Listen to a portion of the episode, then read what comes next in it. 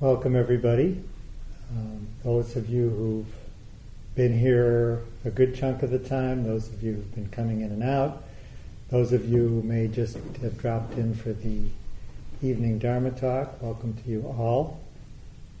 One of my teachers says, Welcome, and then he says, It's well that you have come. And it is. It's noble work. How many people were here for the uh, noisy day yesterday? Just raise your hand. Okay, and how many people were here for the sit just before lunch today? That were also okay. Good. Then, then you'll appreciate this. Um, the actors that we hired to to go up on the roof and and to make you know drilling noises and, and banging and things uh, they couldn't make it for today. but we were able to find a guy who was able to stand out in the back parking lot and, in a very annoying way, keep talking to help us work with uh, annoying states of heart and mind. So um, some of you may have realized that. Well, I was looking out at you all uh, before starting, and um,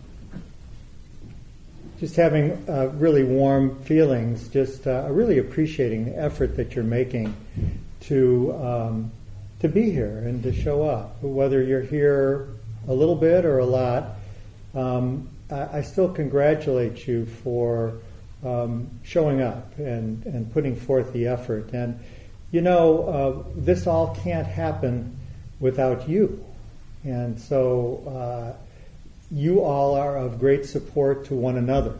So I just want to I want to congratulate you for that, and I want to just take a moment for myself to just feel that that gratitude.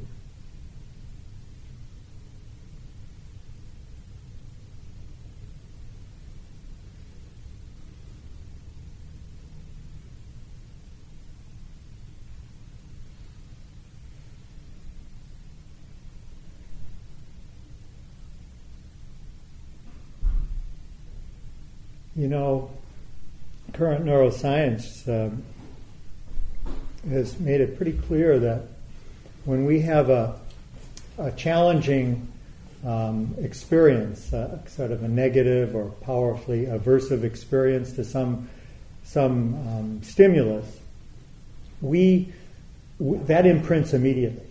I mean, we, we get that. You know, that happens. We remember that. But when we when it's something that's um, something like maybe gratitude or joy or whatever, it takes more time for that to actually imprint, and we have to actually give it its due. We have to give it, I think it's 30 seconds or something like that, in order for it to imprint. So maybe that worked for me. I hope so. and you too.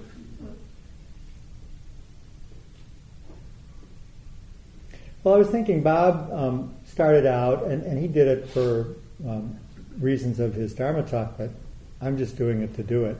Um, he ta- started out talking about how he came to practice, and I'm just going to take a few minutes before I go into the formal talk, and um, and talk about how I came in because it was very, you could say, very serendipitous. Um, in 1968, I had just finished my uh, internship at the county hospital in San Jose and it was in the heat of the Vietnam War, and they needed doctors, and so all doctors went that were fit enough to go, and so did I.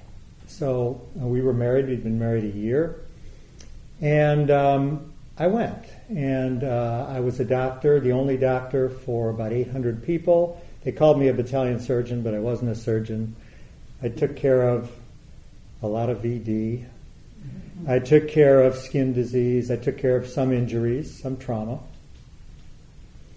And I, uh, the one saving grace of being in Vietnam was in that particular um, situation was that they had a program where they were trying to pacify the people in the country, and they used the doctors to go out on what they called medcaps, which were visits to the little villages to take care of their medical needs. I loved it it was great. I got to know the Vietnamese people. I loved the Vietnamese people. I saw humor and intelligence and kindness, and just really, it really blew me away. because there we were in this country where there was mayhem. And uh, I had an interpreter, and we became very close. He was a very bright man, raised Buddhist, and in a monastery for them, and in a Theravadan monastery, which is not the predominant form of Buddhism in that country.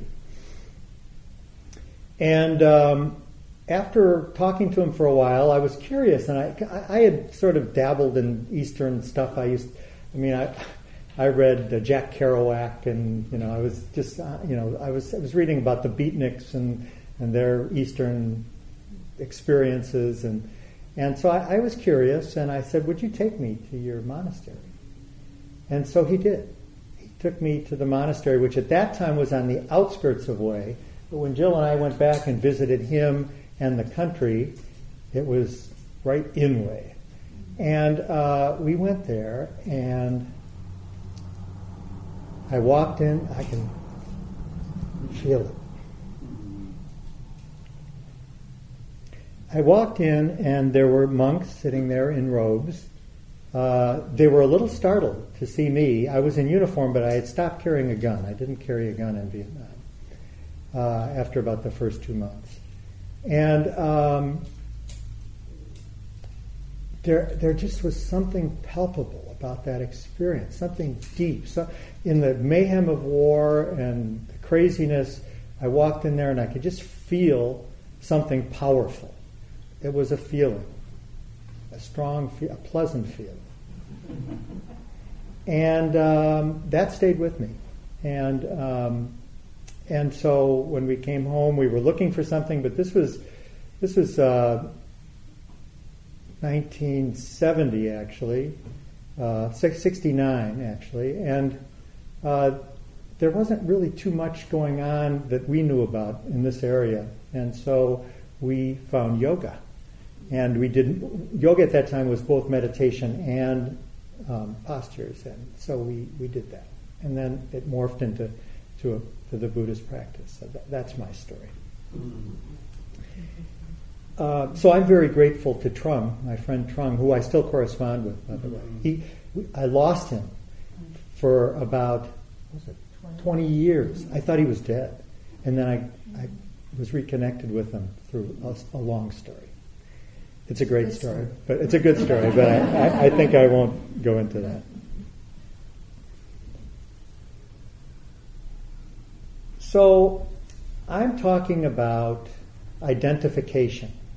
This is the topic I chose. And then after I chose it, I thought, do I really want to do this? Um, it's, it's, um, it can be kind of dry and it can be um, kind of subtle.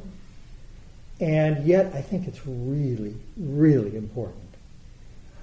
Um, and so we've been talking a little bit when we've talked about um, the body and then moving to feelings and then states of the mind and heart, the foundations. We've been alluding to this um, this thing called dependent origination, which is sort of the long version of, of that there is suffering, there's a, a cause of suffering, there's this possibility of the ending of suffering, and there's this path. And um, this is kind of the long version of suffering. And I'm not going to tell you the whole version because that gets real complicated too. But I think we've done enough so that you can kind of hear part of it. So we have these sense bases. We have these the eyes that see, the ears that hear, the nose that smells, the tongue and mouth that taste, the body that senses, that has that feels touch, and the mind that thinks and feels. So we have those. So when there's contact with some external uh, object, uh, it's pretty clear that it's a smell if it's the nose and it's a sight if it's the eyes. And, but for the mind and the heart, it's uh, for excuse me for the yeah the, the heart and mind, it's thoughts and emotions. Those are the objects that the mind connects with. When that happens, as we've been talking about, there's a feeling tone that's generated. This is kind of clever of the Buddha to figure this out, I think. And this clever, this, this, this feeling tone that comes up is pleasant, unpleasant, or neutral. And we've been, been hearing and teaching that if we can really realize it, if we can know it at the time, which can be hard, can be very hard to pick up, then we haven't really quite entered the realm of suffering yet. It's just unpleasant or pleasant. But if we miss it, then we continue on on this on this series of, of events, and we move from uh, Vedana, which is the the um, feeling tone, to to craving. So craving, we, we, we want it, and we really want it. And we'll do what it takes to get it, and we'll do what it takes to keep it, and it can take a lot of energy. And then again, if we don't get it, then we're kind of unhappy. And if it's um, a craving for getting rid of something that we don't like, then um, we'll also use a lot of energy and whatever it takes to do that. We'll deny it, we'll push it away, we'll avoid it, uh, uh, we'll try and forget it. Um, all of our tactics, none of which work. And so, then if we are caught this far, then it moves to clinging. And that means that if we get it, we hold on to it. We grab it. We don't want to let it go. We hold. And if we um, don't get it, then we, excuse me, if we are wanting to push it away, then we're using a lot of energy to keep it away. We're clinging in that way too. We're resisting. That's the form of clinging that's in the for the unpleasant we're resisting. It's kind of I like the I like the uh, um, metaphor for me of a of a toaster. For those of you who know anything about electronics, a toaster is a resistor. It's just a big resistor, and when current goes through it, it resists it and it turns the current into heat. And that's what happens. We get the heat of resisting. So, the Buddha going back to the simple form of the um, Four Noble Truths, I want you to actually, I want to read you the actual first noble truth as it's in the scriptures. So, dukkha is the Pali word for suffering, but you can substitute worry, anxiety, stress, incapable of satisfying. You can pick and choose whatever works for you. So, birth is dukkha, aging is dukkha, illness is dukkha, and death is dukkha. Sorrow, lamentation, pain, grief, and despair are dukkha. Associating with the unbeloved is dukkha. Separation from the loved is dukkha. Not getting what is wanted is dukkha It's true, isn't it? All of it? I mean, you know, it's tough. But then there's this last one, and it says, in conclusion. So that I always like the in conclusion. Sometimes I skip the rest, and I just go to the in conclusion. In conclusion, the five clinging aggregates are dukkha. There's a bunch of words that we don't quite know. Now, clinging, maybe we know now. It's that, that, holding on. It's that, you know, that, uh, grabbing on. Can't let go. I, I can't let go of that insult that that person gave me. I just, God, I can't. I don't know why they did that. I just, just, and that's not all. It's not the first time they've done it. so, I want to come back to that clinging because that's really going to lead us into identification. But I also want to, uh, I want to maybe float a, a, concept that I think has been helpful for me in understanding this before we do that. And that is that I like to think of suffering as having two aspects. There's inevitable suffering. I mean, there's suffering that you, I mean, old age, sickness, and death, right? I mean, has anybody figured out how to not have that? I don't think so. I think that's that's inevitable, right? I mean, we're in this human form and we're going to suffer. There's in that way, and that's just going to happen to all of us. We may not age, but that's kind of sad too, you know. we die young.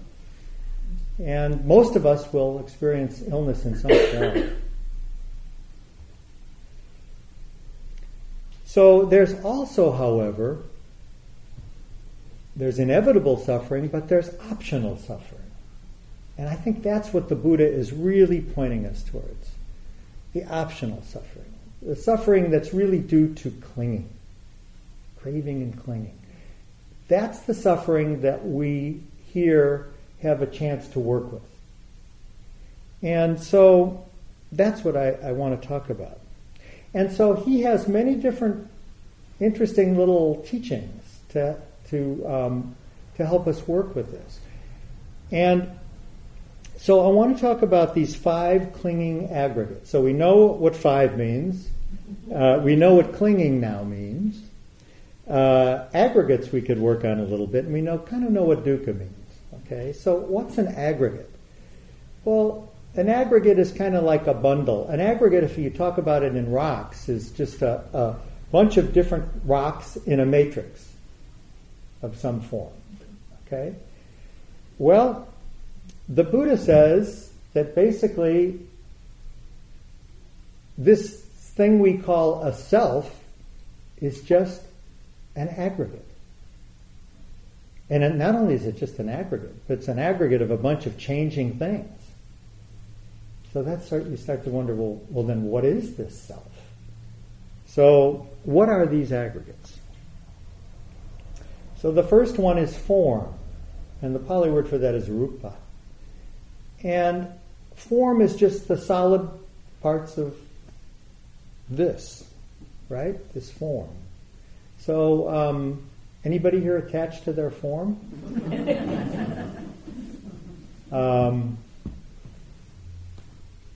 yeah, when I look in the mirror and I and, and the and the little side cabinet's open a little bit and I get a sort of a side view of my head, I look at it. And I go, my God, I've only got a half a head of hair. I mean, half of my ha- hair is missing. You know, didn't always used to be that way. You know, I used to have a big curly head of hair, a hebrew, I called it. and um, I don't have that anymore.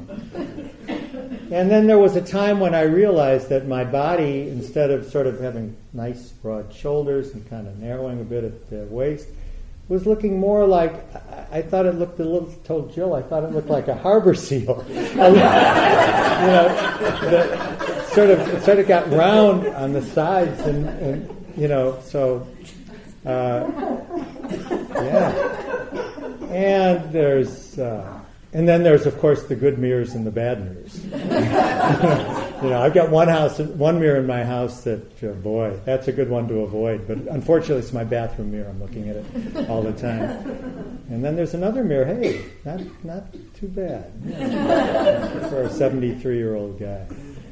But um, so these bodies, yeah, we we definitely attach to these bodies. We identify with these bodies. These bodies are ours we own these bodies. It's mine. It's who I am. You know, we do. We do. And to the extent that we cling to the to this idea, we suffer. Right? You, know, we, we, you may need to feel the need to have a surgery or operation or something to keep ourselves looking young. And I have no judgment on that, but I know that there's some angst around that, and I, and I have compassion for that. Um, so there's form. There's feeling, and we know about that, right? We've we've talked about Vedana. There's pleasant, unpleasant, neutral, and we and we can, you know, we can we we identify with that pleasant and unpleasant feeling too. We can get stuck hmm. there too. You know, we quickly that pleasant turns to I want it, I got to have it. We've talked about it. Don't need to really say too much about that. Then there's perception. And that's an interesting one because in the, you know, there's a lot of different words, uh, excuse me, there's a lot of different definitions uh, around what is perception. But in Buddhist terminology, it's memory, it's past conditioning, it's labels of things, um, it's prejudices. Uh, so these things can cause dukkha too. You know? I mean, our, our, we can cause dukkha for ourselves and for others uh, with our prejudices and our lack of ability to be present for what is in front of us because we're so conditioned by our perceptions that we can't see clearly. A lot of dukkha there, too. And then, and, and so that, that is, a sanya is the Pali word for that, like little tildes over the ends. And then there is sankhara. And this is a really a complex word in Buddhism. It has a lot of different meanings, but um, it's um, mental formations is a, is a is one of the words that's used. Um, it's um, our conditioned uh, mind that uh, that goes off and takes perception and and then proliferates.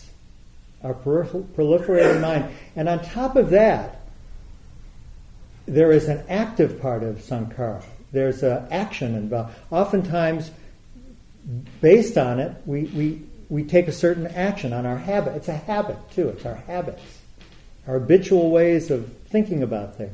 So then we, we take action based on our sankhara, our habits, and our conditioning. And we all know how much trouble habits can get us into. You know, because once again, we're really not present for the data, the raw data of what's really going on that we're experiencing. We're, we're lost in our habits. And uh, we can certainly identify with that. And there's another word that I like to uh, attach to this, and we'll, maybe this will come up a little bit more. I love the word, the way it sounds. So uh, it's papancha. And that's another Pali word, and it just means proliferation. So it's that it's that tendency of the mind to go from one thought to the next, to the next, to the next, to the next, and never ending if we don't bring awareness to it.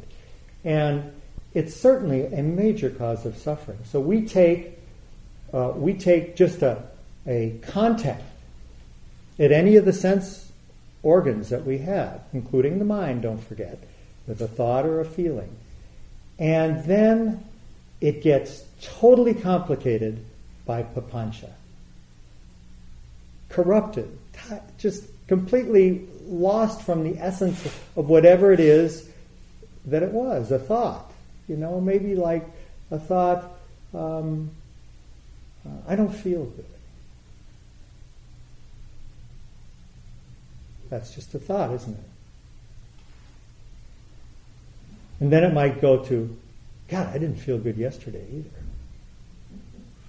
You know, I've actually lost a couple of pounds in the last couple of weeks.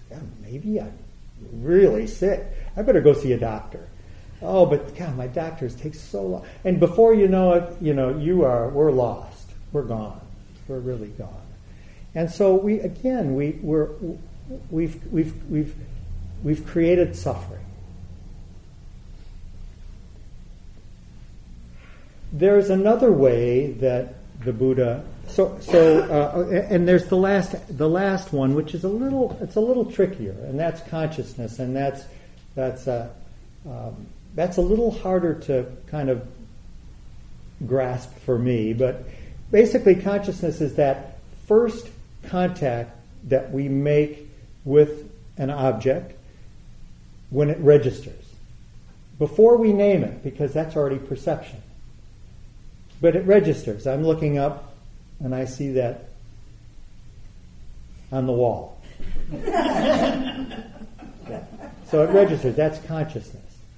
So we have eye consciousness, and we have ear consciousness, and we have mind. We have all the consciousnesses. So, um, so there's another way that. So the Buddha is pointing with all this. Is he's saying basically that all of these aggregates have three characteristics.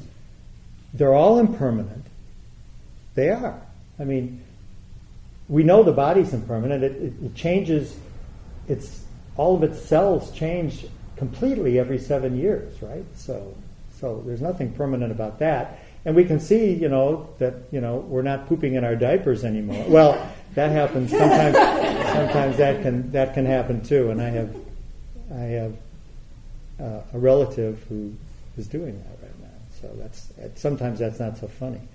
But um, so we're we're we're changing. We're, our form is constantly changing.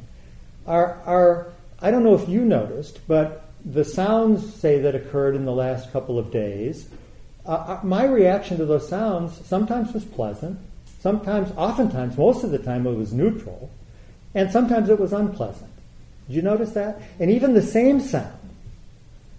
So what's permanent about Vedana? Nothing. So that's impermanent too. And our perceptions, oh my God, you know, we know that, right? Our prejudices, sometimes we see clearly, and then our prejudices change. And what we thought was really true isn't. And um, and certainly our form, our mind. I mean, the thoughts changing. I mean, you know, we don't have. We've been sitting here long enough to know that. I don't have to go into that one. And uh, and consciousness too. Consciousness too. Uh, depending upon our conditionings, we, we notice certain things and we don't notice other things. And depending upon, you know, what you walked in with today, having conditioned your arrival, certain things arose and you noticed them and certain things didn't. So they're all impermanent. And the Buddha says they're not self, they're not I, me, or mine. And they're dukkha. They're unsatisfactory.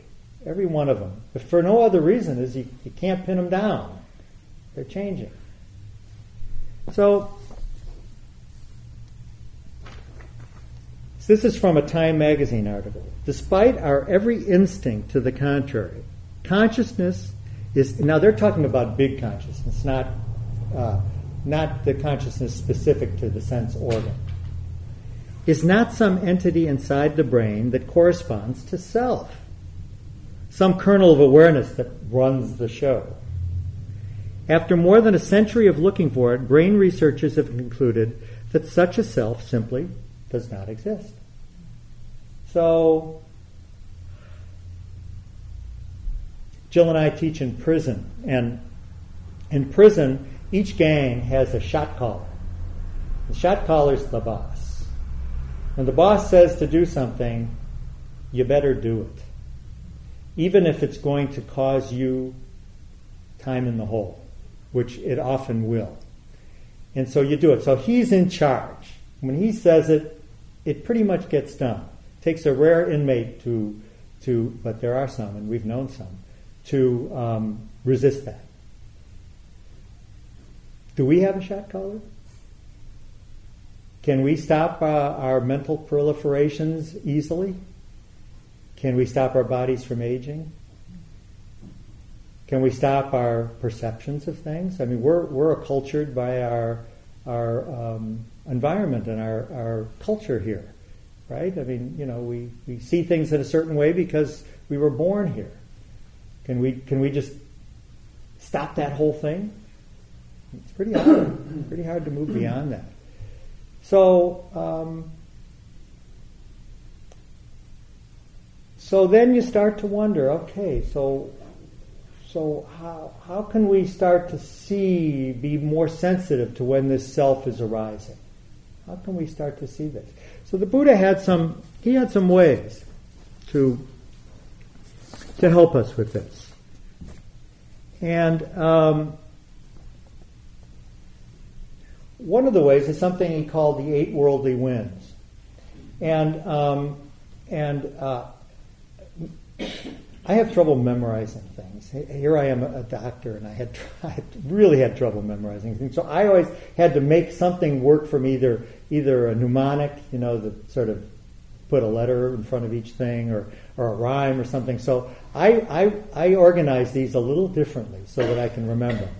So I do praise and blame, pleasure and pain, loss and gain, and disrepute and fame. Now, the problem with that is that it takes it reverses some of the positives and the negatives, or the pleasant and the unpleasant. Terrible. Yeah, yeah, I know. And and so that is that is that is the one problem with that, but it helps me remember it, so I can remember it. So when I give a Dharma talk, I don't have to. Let's see. So so these are just skillful means. In fact, this whole teaching of self, not self, is really just a skillful means. It's a Buddha's way of saying, look at it this way. You know, look at it this way. Think about this. You know, when you move into um, when you move into mental formations and you move into craving and clinging, uh, you, you're, you're, you're clinging to a sense of self that actually doesn't really exist. There's, in an ultimate sense, it doesn't exist. On a relative sense, it exists, right? We all know that. I mean, there's, there's this thing here that's sitting here babbling, you know? So, I mean, um, we, yeah, we have bank accounts and email addresses and, and addresses and cell phone numbers and maybe even Facebook accounts. and so, um, there is, on a relative sense, there's something here, right? I mean, and we're not denying that. But on a more ultimate sense, there's nothing that's not constantly changing. There's nothing that isn't dependent on something else for its, exa- its existence. So there's no independent, self existent, unchanging self. So he's saying you can use this. You can use this to soften. You can use this to, when you start to notice that there's a self coming up, you can use it. So the self is kind of like this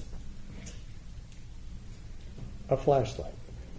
But if you were in England, you'd call it a torch. So there's perception right there. We've got two different things.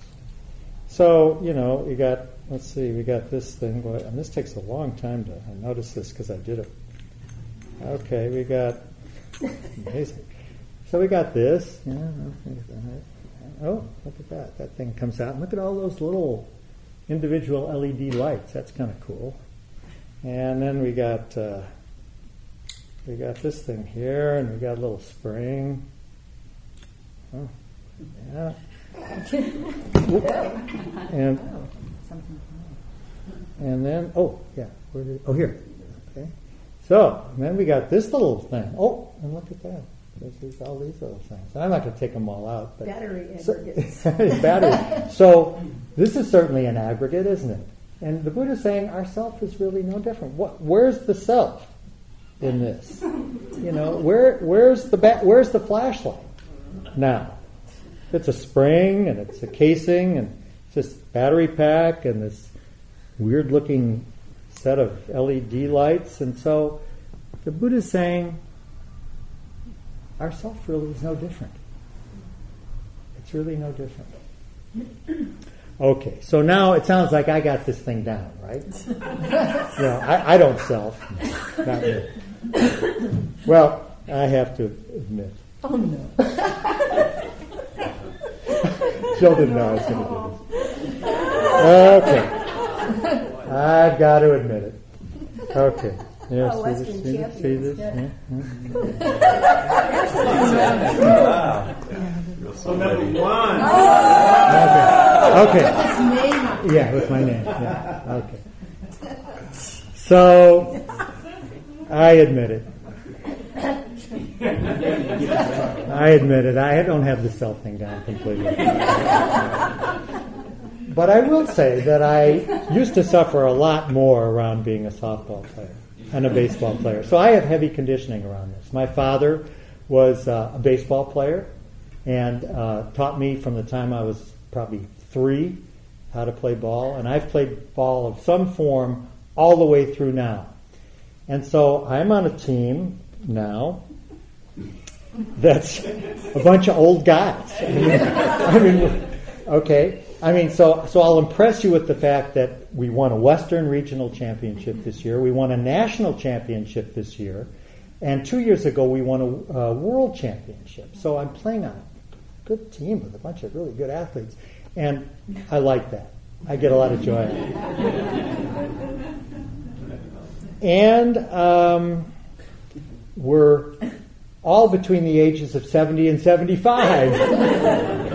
so, that, so it's a little different when you see the guys, even who are 50, you know, playing. It's a whole, I mean, so you see these bodies are changing. This form is changing, constantly changing. So yes, I've got some ego around softball, no doubt about it. And I used to suffer a lot more, I'll tell you that. I, have always been a good loser. It's not a problem of being a good loser. I'm not mean to people, and that's not it. The only person I'm really mean to is me. When I don't, well, I get nervous before I'm going to play a big game. I get really nervous. You know, I don't sleep well. I, you know, just I stress about it, and it's all there's a self in there for sure, right? I mean, you know, you know that. And uh, if I play well, I'm happy. Praise. And if I don't play too well, um, I suffer a little bit, but I used to suffer a lot more. I'll say that. I used to suffer a whole lot more. I'm able to let it go a lot more. So my optional suffering is definitely improving in softball. So praise and blame, we all know that one. And, you know, praise and blame has the three characteristics too. You know, I'm not, I'm not the self that was worthy of praise and I'm not the self that was worthy of blame. I mean, they're all changing. You know, one day I play great and the next day, who knows? Who knows what, who's going to show up, the Bruce baseball player that's going to show up. And so praise and blame is just not something you can count on. It's changeable. You know, can anybody go through life being praised all the time? No. But we, do we identify around with it, around it, and suffer? Yeah. Praise and loss and gain. Again, you know, there's loss that's that's inevitable suffering. When we lose a loved one, when we lose our health. Um, you know, this is this is that's not funny. Uh, it's serious, and and and there is going to be some inevitable suffering around that, isn't there? I mean, we're human, right? It's not to say we shouldn't feel. We're human beings. And so we feel the loss. We, when we lose a parent, when we lose a child, when we lose a dear one, when we lose our health, um, it's, it's serious, it's tough, it's challenging. And I'm not all, at all making light of that. But we always need to check in to see you know, am I adding to this? Is there something in the heart or the mind that's adding to this? Because we create ourself, 95% of ourself is created in our thoughts and in our feelings. Yeah, I mean, we have the bodies, but it's really our thoughts and feelings around the bodies that create the suffering, really. And so when we're working with states of the mind and heart, and Jill's telling us to pay attention to our mood, and we're also trying to bring some awareness to when the mind starts to proliferate, go into papancha, this is really important stuff. This is the way we deal with and we work with the sense of self and the suffering that attachment to self causes. So praise and blame, loss and gain. Gain's great, you know. You get a new job, you you, you get a raise, uh, you um, get, buy a new house, you get a new car. It's great, except the car gets dinged and then dukkha. Uh, I'm sort of happy after my car gets a certain number of dings on it. You know, the first one is oh oh. After that, so what? So. Um, pleasure and pain. So, in a certain way, we've been talking about this with um, with with Vedana because really it is just pleasure and pain, and we can certainly easily um, form a sense of self around both of those. We know those, and they're changing too constantly. I mean, I, I've got I've got knees that are a bit troublesome. I've got two degenerative shoulders that are troublesome. I just got an MRI of my left hip because it's been bothering me. That's bothering me too. So um, pain, pleasure and pain. Yeah, pain's part of the deal. But again, you know, should I? I love my my orthopedist because he told me I should just keep playing softball. he told me just what I wanted to hear. Yeah, just keep playing. He said, you know, if you just sit around, it's not going to get better. So play. So, and uh, and disrepute and fame. Yeah, I mean these are these are tough issues. You know, I went through some times when it, with my radiology group where I was kind of on the outs because I was taking a certain position within the group and I didn't have a Buddhist practice at that time. It was a pretty long time ago. It was painful. It was disrepute. It was. It was. It was hard. Uh, I suffered big time. I wish I had had the practice then. I would have been able to deal with it a lot better. So, so this is another way that the Buddha says this is. He's pointing towards this to say. Um, these are areas where you might kind of notice it. You know, praise and blame, loss and gain, pleasure and pain, disrepute and fame. Because these, these are areas where it's likely that you're going to identify. So he, he shows you the way the self doesn't really exist in, in an ultimate sense with the, with the uh, uh, aggregates. And then he kind of points to where you might get caught. And then he gives you the mindfulness and the foundations to deal with it. Pretty amazing guy, really. I have great gratitude for this practice. It's been so wonderful for me. It's really changed my life. So I just want to look and make sure there wasn't something really important that I didn't get a chance to say.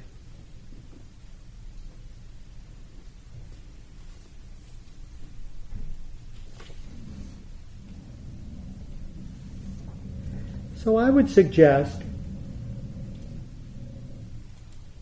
Oh, I know something I wanted to say. I didn't see this, but I would suggest that you pay attention to the personal pronouns. So if we're really paying attention to our dialogue, our narrative that's running, and we start to hear things like I, me, my, her, he, she, they. Pay attention to that. Because there's probably a sense of self lurking somewhere in that thought. Somewhere in that thought, there's going to be a sense of the self. So it's not so much that these aggregates, there's anything wrong with these aggregates it, because it makes, it, it, it is what we are, and, and, it describes pretty well this body mind complex that we have the form, the, the feeling, the, the, um, the perceptions, the, um, the, mental proliferations, the mental aspects and habits, and, uh, and our consciousness. And so it, it's not the aggregates that are the problem. It's the clinging that's the problem. It's getting attached. It's identifying. It's the I, me, and mine. And the the the um, the um, monks like to say it's the movement of the mind. It's when the mind moves from just its raw experience, and that's you know sight, pleasant, to I got to have more of that. I got to keep that one. It's that movement of the mind. That's that's where the cascade starts. That's where the self really starts to come. And so um, I've got to have that. There it was. See that personal pronoun. So so really paying attention to when those those those arise.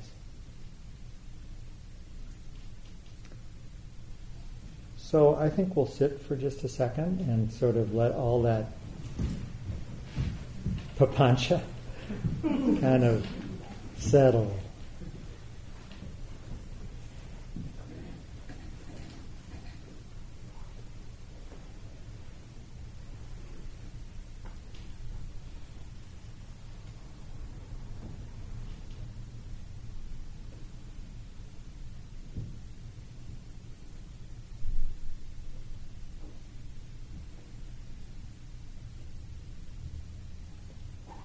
If the mind is settled for some reason and kind of quiet, definitely don't let that go by unnoticed.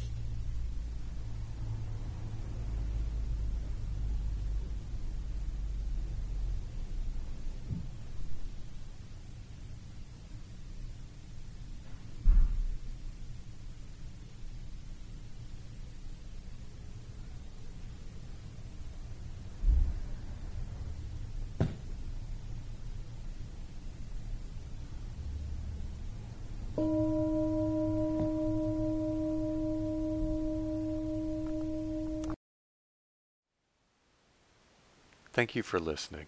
To learn how you can support the teachers and Dharma Seed, please visit dharmaseed.org slash donate.